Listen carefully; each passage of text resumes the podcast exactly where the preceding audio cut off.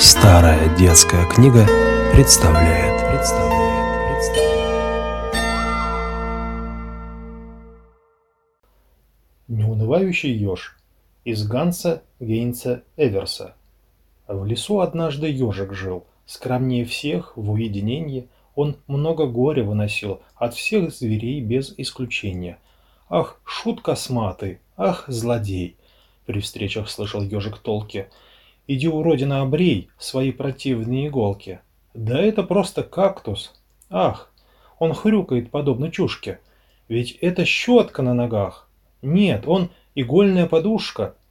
Итак, можете себе представить, шло изо дня в день, и чем дальше, тем хуже.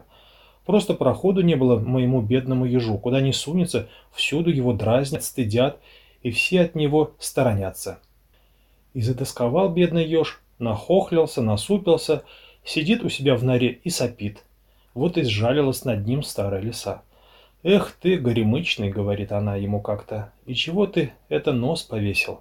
Скажи-ка на милость, свет-то велик, уходи-ка отсюда по добру, по здорову, здесь тебя все бронят, все гонят, а может быть найдешь ты для себя такое место, где тебя всячески почитать будут».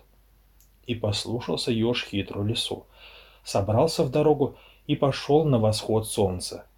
Уж он шел, шел и приходит, наконец, в далекую страну, где жили дикообразы.